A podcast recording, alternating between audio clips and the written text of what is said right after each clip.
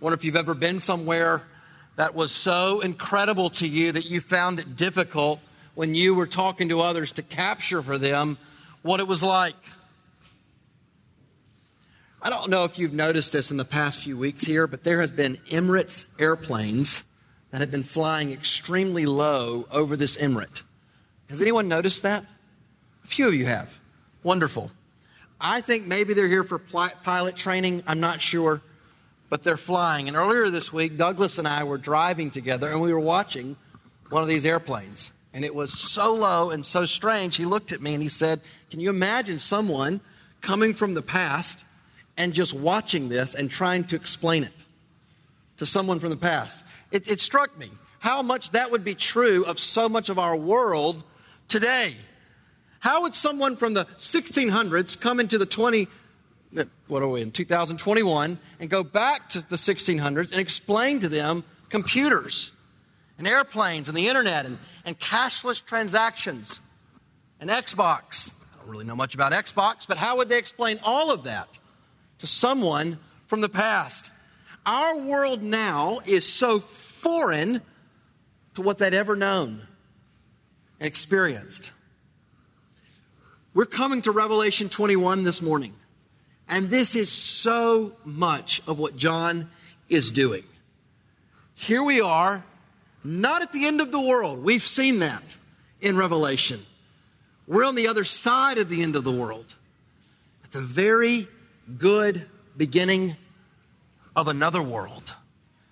This is a world full of reality that is totally foreign to us now, that it's indescribable. We can't fathom it. And yet, this morning in Revelation 21, that's what John does.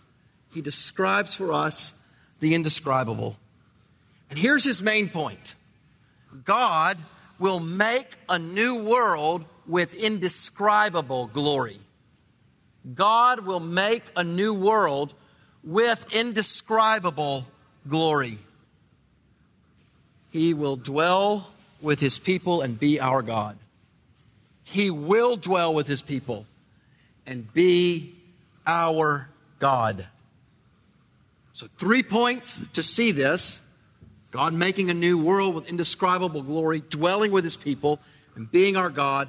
A new world, a new city, a new life.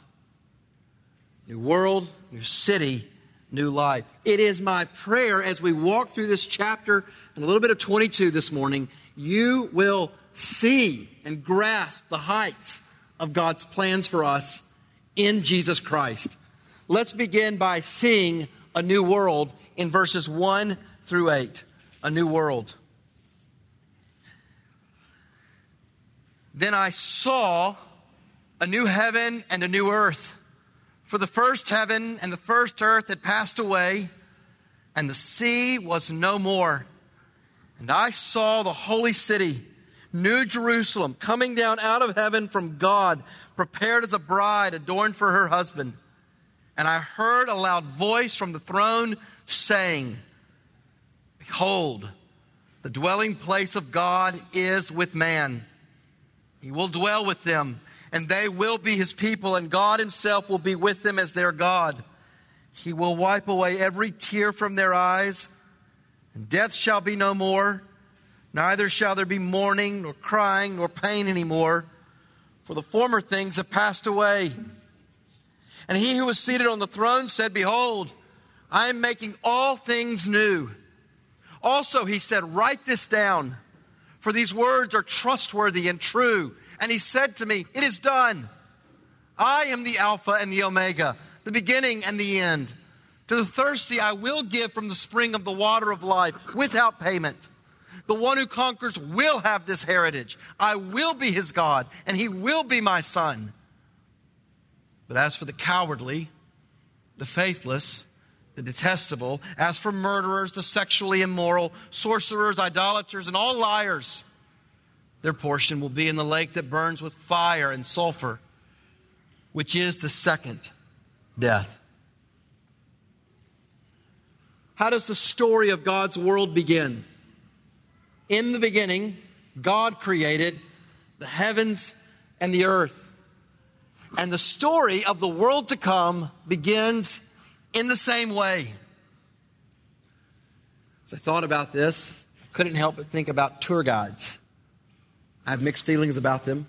I think sometimes they're wonderful. I think they go off course when they get bogged down into too much of the details of, of what you're seeing. They, they, they cause us to miss the big picture because they narrow down into the weeds.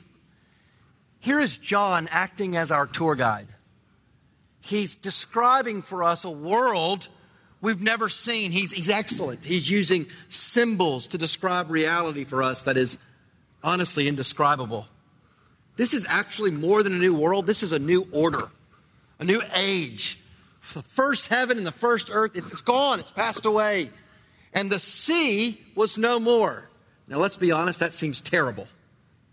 I know some of you love to fish. You love to go on the sea, but remember in Revelation, the two beasts came from the sea. The sea represented the place of chaos and, and danger, and it's gone. John's point is, is the tour guide here is not to tell us so much about what this world looks like. He's trying to describe for us the spiritual realities of this world. And he sees the holy city the new Jerusalem coming down out of heaven from God. What's it not like? It's not like Babel, that man made tower where they tried to build up to heaven. Here's a city coming down from heaven. God made this city, prepared her as a bride for her husband. Is the city a place? Is the city a people? Yes, both. It's the church adorned in beauty. It's, it's the place brimming with beauty and life where the, the church will dwell forever. What characterizes this, this new world? First, new, lasting communion with God in His presence. In verse 3, this new world, God's dwelling place is with man, God with His people, God's people with God, God ruling over us, bound to us. That's been the hope of God's people since the beginning, when God's first people were removed from the garden, paradise. We've longed to be back in that place, God's place, with God's people, under God's rule, just like Adam and Eve. Here's the fulfillment of God's covenant. We will be his people. He will be our God. This should assure you once again God keeps every one of his good promises. Here is communion and fellowship with God unlike anything we've known in this world that is so cursed with sin. No death, no mourning, no crying, no pain. And what a God who will not overlook our tears. He'll wipe them away. Hasn't this book been filled with visions of terrible realities. Martyrs have died. We watched John weep in chapter 5 because no one in all of the creation was found worthy to open the scroll and, and break its seals. Can you imagine this world and all of its terrible effects gone? The former things have passed away. Here is a world honestly too good to be true. Except it's true. It's coming. God declares it to be so. Verse 5 Behold, I am making all things new. And just to ensure that the church in every generation remembers this and knows this, God commands John, write this down. These words are trustworthy and true. You see how clearly God simply wants you to take him at his word. Just trust him. He says it there in verse 6 it is done. Is he referring to the new world?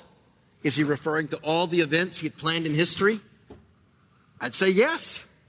All of it. It's true. Our God is the Alpha and the Omega, the beginning and the end. He, he reigns over history. He's planned history, every detail, and He has planned for the world when history is over. And it's as good as done. And in this new world, there will be abundant life. End of verse 6. To the thirsty I will give from the spring of the water of life without payment. Doesn't this world thirst for life? Doesn't this world look for all life in all the wrong places, in all the wrong ways? In this world to come, God is going to give life from the water of life without any payment. We know it in part now. We will know it in perfection then. Who will know this great reward? Verse 7 the one who conquers. The only ones who will conquer are those who've been given this life, this eternal life from God. Revelation makes great promises to the one who conquers. In Revelation, to conquer means to endure by faith in the crucified and the risen Savior. It means you've resisted the seduction of the world, Babylon. You've endured, you've not compromised with false worship and idols. You've stood faithfully in light of the opposition of the beast and the dragon. But in this new world, not everyone will be there. John says, not the cowardly. That's not about being timid or shy, if that's you. The cowardly are those who did not stand against the beast and the dragon. This is spiritual coward, cowardice. These are those who love this world order. They love Babylon. They love Babylon more than the Lamb. The faithless, the detestable, murderers, those who oppose God, those who kill human beings, the sexually immoral, those who treated what God has created it as good and to be enjoyed within marital boundaries as if none of those boundaries matter at all. Sorcerers, relying on magic or other things to control the future when they should trust God.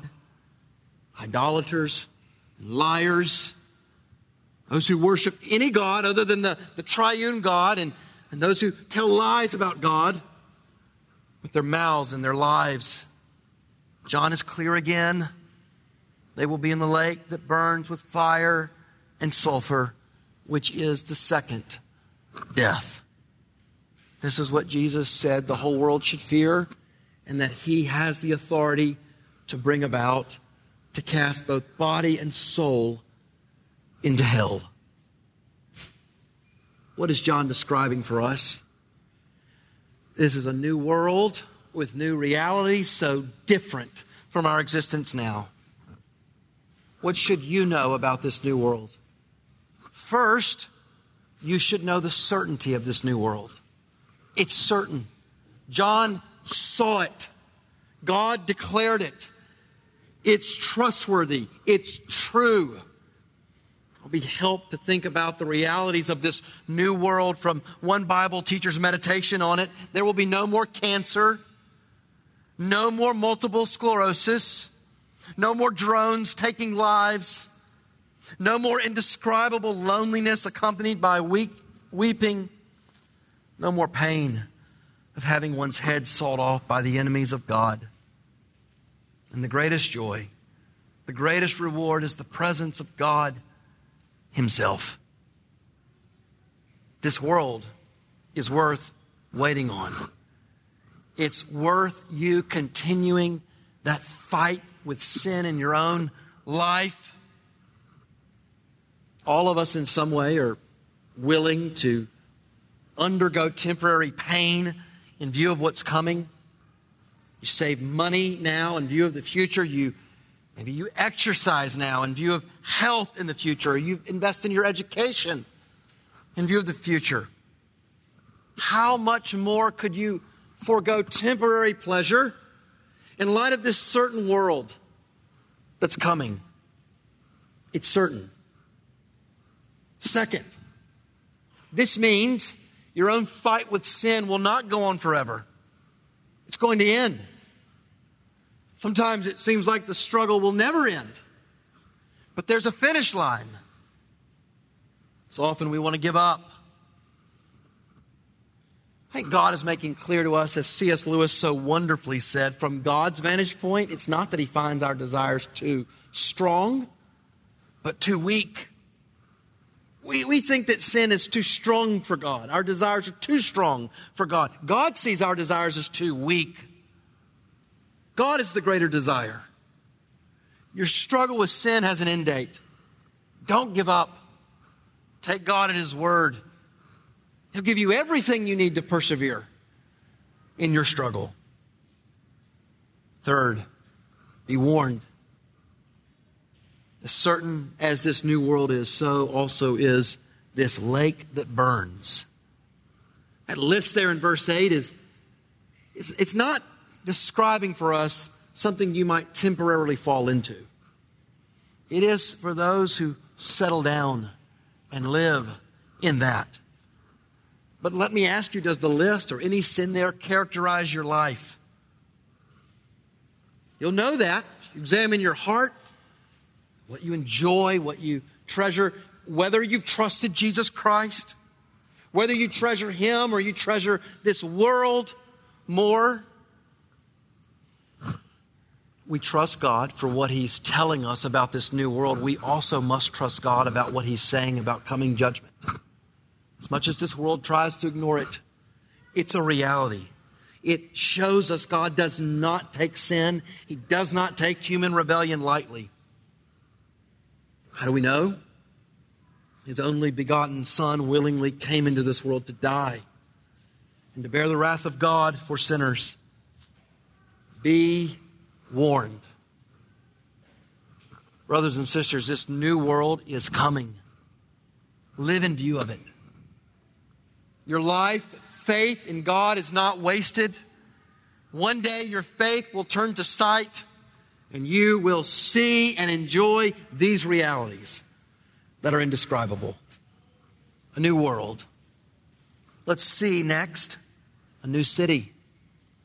Verse 9 to the end of the chapter a new city. John continues this guided tour and he, hones in now on this new city. And I, I want to walk through the rest of this chapter and I want to stop along the way, much like a tour guide would, so we understand what this city is like. Look at verse 9. Then came one of the seven angels who had the seven bowls full of the seven last plagues and spoke to me, saying, Come, I will show you the bride the wife of the Lamb. And he carried me away in the Spirit to a great high mountain and showed me the holy city, Jerusalem, coming down out of heaven from God, having the glory of God, its radiance like a most rare jewel, like a jasper, clear as crystal.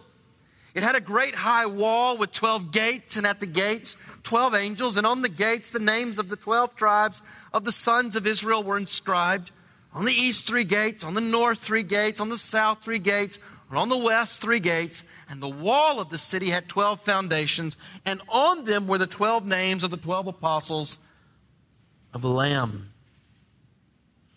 So one of the angels who showed John the bowls of, of wrath is now charged with showing John something far more glorious and beautiful the bride, the wife of the Lamb and we see her beauty and especially her glory.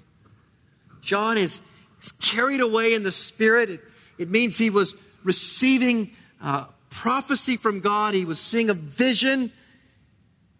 He goes to this high mountain. If you were to read the book of Ezekiel, that prophet, if you were to read the last nine chapters, chapters 40 through 48, he, he sees this renewed temple, and this is exactly what the angel does. He, he takes John to this mountain to show him this temple. He wants John, or John is showing us that what, what I would argue that the angel was showing Ezekiel in those chapters finds its fulfillment in the new heavens and the new earth. So, what does John want us to understand about this city? First, he wants us to see the glory of the city. We're going to get no glory for this city. It's not man made.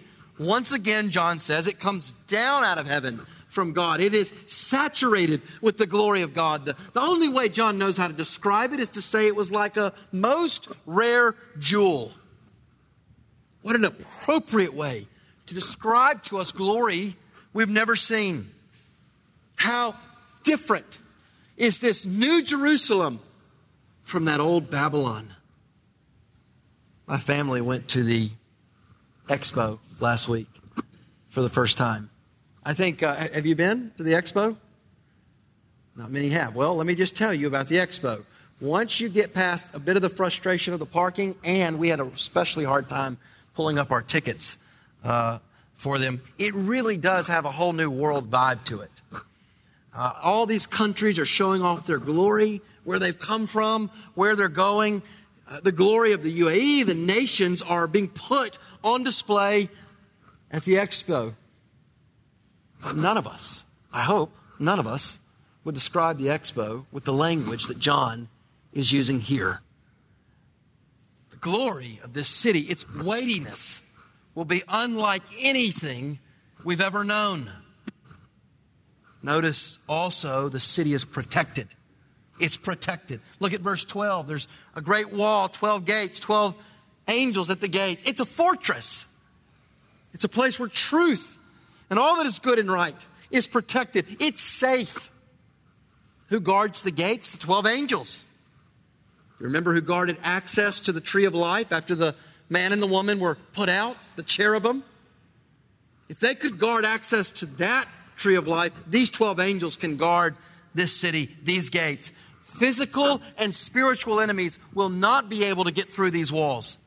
Truth is protected, truth is guarded. There won't be any lies, there won't be any idols. What else is the city like?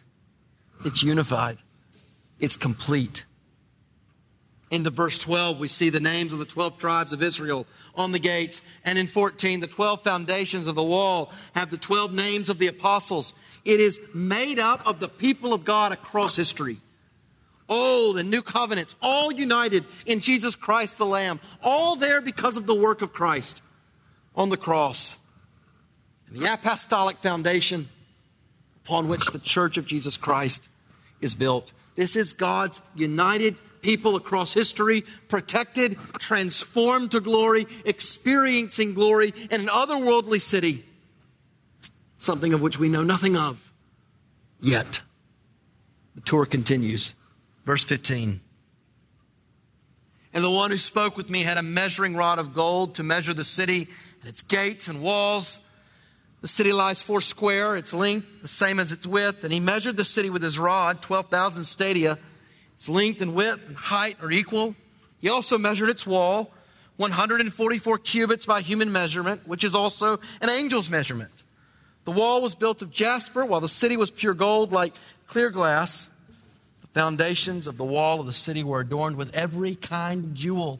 The first was jasper, the second sapphire, the third agate, the fourth emerald, the fifth onyx, Six, carnelian, the seventh chrysolite, the eighth beryl, the ninth topaz, the tenth chrysoprase, the eleventh jacinth, the twelfth amethyst. And the twelve gates were twelve pearls, each of the gates made of a single pearl, and the street of the city was pure gold, like transparent glass. I mean, even if you don't know exactly what John is saying, you know he's not simply trying to tell us exact measurements of walls and where the gates and the streets are and what they're made of. He's using here what his readers would have understood, mostly the Old Testament, to communicate to them something profound about what this city is like. This one who spoke to him had a measuring rod of gold. That's way better than the measuring rod of reed that the prophet Ezekiel's tour guide had of that temple. The city being measured means that it's protected. Its boundaries are known by God, planned by God. I think John vision wants us to get a sense of the holiness of the city. It's separated from this world, it's consecrated to God. And how does he do this? Well, he tells us its measurements. Look at verse 16. It's a perfect square. Its length, the same as its width, 12,000 stadia. It's like 2,220 kilometers. I had to look that up. But that's bigger than the entire nation of Israel. Is the bigger point is the length, the width, height, they're all equal. It's 1,000 multiples of 12. The wall, verse 17, is 144 cubits by human measurement, which is also an angel's measurement. They're, they're, the same. Do any of you know what an angel's measurement is? I have no idea either. That's why I think he's clearly using symbolic language. It's all symbols of 12, multiples of 12. This is a, a perfect cube, just as the Holy of Holies was a perfect cube. What is this city like? It's holy. And not just one part of it, all of it is holy. It's perfect. The city is pure gold. It's like clear glass. Now, don't read right over that. We take clear glass for granted. I mean, we look out of almost clear glass, but pretty clear glass every Friday when we're sitting here. In the ancient world, they didn't have this technology. Clear glass was rare. They really did see through glass darkly, glass blurred. The wall of gold in verse 18, like clear glass, gives us a sense of the perfection, as does the foundations of the wall, adorned with every kind of jewel. Those jewels aren't random. They were the jewels with the names of the Israelite tribes that would have been engraved on the breastplate of the high priest. And the 12 gates were 12 pearls. And verse 21, it's not just the wall that's pure gold and clear as glass, the street of this city is as well. John is just screaming at us that we might know the holiness and the perfection of this world. Its exactness is marked off by God, it comes down from heaven by the power of God. Not one detail is unattended to, not one of God's people will be missing. It's holy, it's perfect. And as God's people in Christ, when we're there, we'll, be, we'll have been made perfect. And the entire city, not just one place, will be indwelled by our holy and perfect God. Oh, John means for us to see, because God means for us to see how precious we are to God in Christ, how protected we are and will be in that city that's coming. But it's not for John, enough for John to tell us what is there. John wants to tell us what's not there. And it's striking. Look at verse 22. And I saw no temple in the city, for its temple is the Lord God, the Almighty, and the Lamb. The city has no need of sun or moon to shine on it, for the glory of God gives it light. And its lamp is the Lamb. By its light will the nations walk, and the kings of the earth will bring their glory into it. And its gates will never shut by day, and there will be no night there. They will bring into it the glory and the honor of the nations.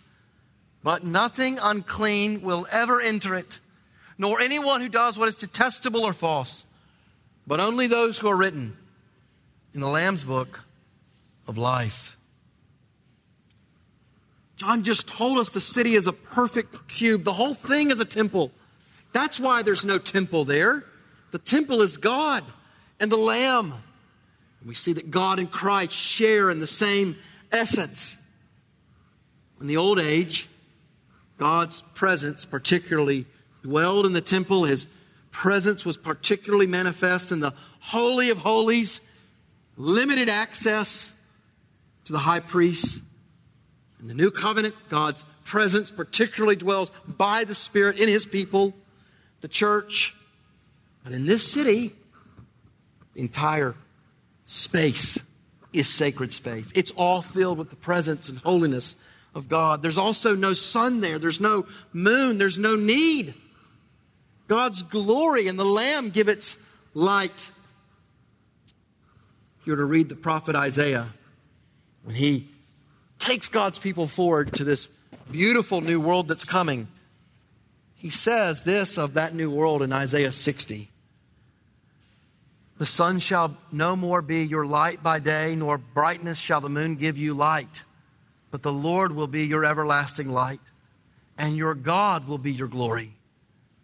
And in that same chapter, he prophesied, Nations shall come to your light, and kings to the brightness of your rising.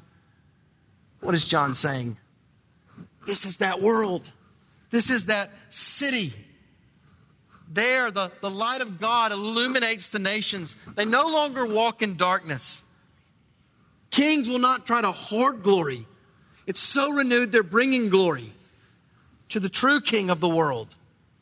And incredibly, in this world, there will be no gates that are shut. Verse 25. These gates aren't open because everyone is welcome. They don't have to be shut because there's no enemies. So in this city, there's high walls and there's open gates. Is John contradicting himself? Absolutely not. This is a clear presentation of how spiritually and physically protected we will be. He also again emphasizes the night, the darkness. When enemies attack, when there's often danger, it's, it's gone. And what does John tell us again? He says, Nothing unclean, no one who is detestable or false will enter. Friends, the whole Bible makes very clear to us that God's presence outside of Jesus Christ is terrifying. It's terrifying. By nature, we are sinners. We're unclean. We, we can't stand in the presence of God. It's too much for us. And there's no amount of good deeds or even a contrite spirit that will make us clean enough to come to God. God's weightiness of glory is too much. We cannot produce a righteousness that will make us right before God, and so we need a righteousness that is not our own. And this is what God has done in Jesus Christ the Lamb. God's Son has come into the world. He has lived for sinners. He has died for sinners. And He's been raised and ascended to heaven for sinners. He took the shame that we deserve, the wrath that we deserve. He took our guilt on Himself and He bore it for sinners on the cross. And He was raised that in Him we might become righteousness. Friend, just as we just sang together, the Lamb will be all the glory in Emmanuel's land. We need righteousness to be in that city. And the Lamb has one righteousness for everyone who would ever repent of their sin and trust in Him. Come to Him. Come to Him. He will receive you and He will present you blameless on the last day before the Father. This is the good news of Jesus Christ. I pray you will receive it. How good, brothers and sisters, must our God be to plan this city, to prepare this city, and then to work throughout history and then after history to give us this city. I wonder if you come this morning, Christian, and you need your sight of God adjusted. You need to see again how good He is. Look at his plans for us in Christ. He gives us this vision so that we will endure, to show us that he will not underwhelm. When you are tempted to settle for this world or for cheap sin, think about this city and its glory. Maybe you've known loss in your life. Raise your gaze to this city, to our God who will dwell there. I wonder if you come with a heart that thinks hard thoughts of God and His love for you. Do you see how this has to change you? When you realize He's preparing something this indescribably beautiful and glorious, it should raise your heart to see His love. Surely it puts to death every lie that you believe about God's stinginess, every cost, every sacrifice, every hope you've laid up in this city will be worth it.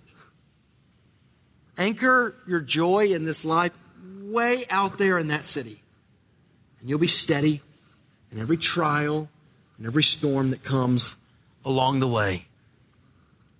I promise you, the very first day in that city will make every single day in this life of suffering and frustration and struggle pale in comparison. What about in your devotional life or your prayer life? Are you knowing frustration? Are you distracted? Do you struggle to find the light? Look at who this God is. There's a day coming when there'll be no, un, no hindrance to your fellowship with God.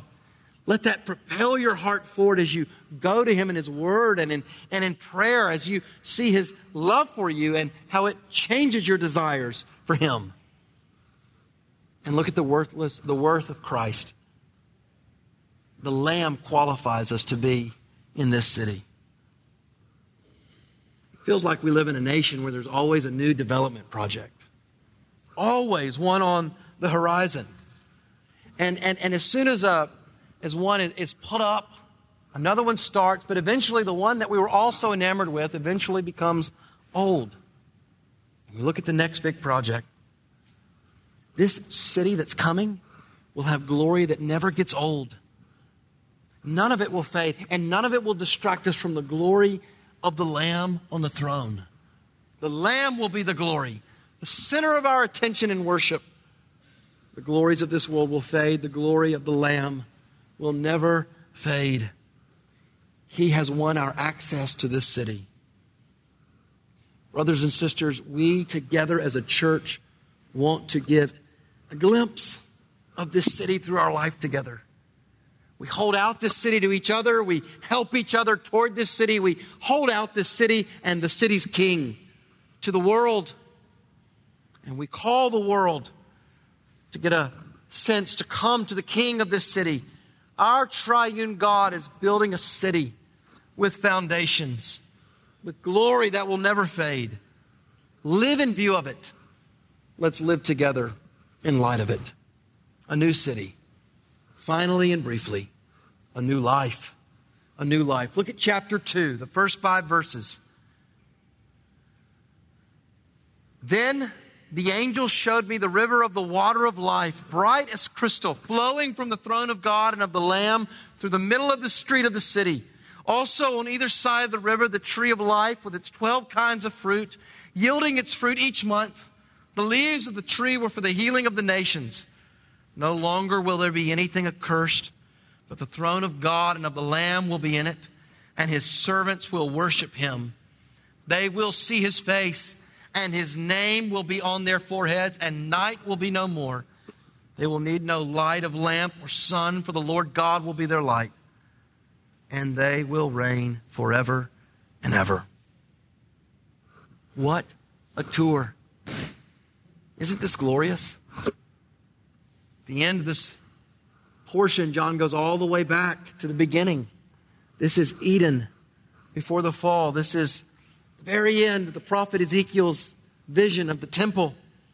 Here's a river. It's filled with the water of life. It's flowing from the throne of God and the Lamb through the middle of the street. The city is filled with life as we've never known it. New life, eternal life, the tree of life, there in verse 2, on either side of this river. We haven't had access to that tree since Adam and Eve were removed from the garden. It's accessible, it, it produces fruit each month, it's abundant. Leaves heal the nation. There's complete restoration, there's no conflict. And notice what else the new life consists of perfect and perfected worship, verses 3 and 4. There's nothing accursed. That age is over. How do we know? God's throne is there. And we will worship God. And what's more, we will see his face. We cannot see his face now. His glory would crush us. God hid Moses in the cleft of the rock when he passed him by with his glory. But then we'll be perfect and transformed to an altogether different glory. And we will be able to see the face of God and actually live. That's our great hope to see his face and for him to see ours and to cherish us and to love us when he sees us. His name on our foreheads, he will own us. We will be his. We get a sense of the coming glory. No more night, no more lamp, no more sun. The Lord is the light. In this age when God's people have been so wickedly reigned over again and again and again, we will reign. God's people will reign forever. What's the point? We're going to be royalty with Christ. Going to raise us to a status and a glory we were created to be, but we fell from. New life and new realities. Do you see how committed our God is to us? Where He's taking us. Todd Billings writes Christians are not adopted into a low commitment relationship with a conveniently distant God. To the contrary, the gospel does not so much offer a low cost eternal life insurance. It gives us the tremendous privilege of learning to be children of the King, living into our new identity in a kingdom that is coming forth to us from the future. Live as if you're bound to this King and as if you will inherit this kingdom because you will in Christ. As we close, ask yourself what you're looking to from this world that it can't give you. Why do you think this world can give you what only God can? Why do you look to relationships or, or websites or praise from men or achievements when you know well the pain of disappointment when they don't deliver? Look at this life that's coming. It's perfect. Worship and life. You know it in part now if you're in Christ, then you will know it in full. So every time you say no to sin, you are trusting God for better pleasures, for what He alone can give, and you are honoring God as you wait on Him for the joy that He alone supplies. I think for me, one of the hardest days in life is that day at the very end of a really good visit with my family or the very last day of an incredible vacation. You'd anticipated it for so long, and it's over. And now you're going back to normal, ordinary, sometimes hard life, and you want more. Have you ever known that feeling? You resonate with that? When this new life in this new world comes, that longing will never be ours again. We will see his face. He will see ours, and there will be no shame. There will be no sin, no guilt. We will reign, and there will never be a threat of any danger or that life coming to an end. There really is a day coming, and God means for us to know it when there will no longer be wars. There will no longer be refugees. There will no longer be broken homes and, and broken hearts. Sin and all of its effects will be gone forever. What our hearts long for, what the world is constantly trying to give us but can't, God will. So next week, remember this guided tour of this city. For now, we know in part. Then we will know in full. And every sacrifice you've made, every sorrow, every suffering you've endured, every sin that you've denied, all of it, when we come there, will be worth it. Let's pray.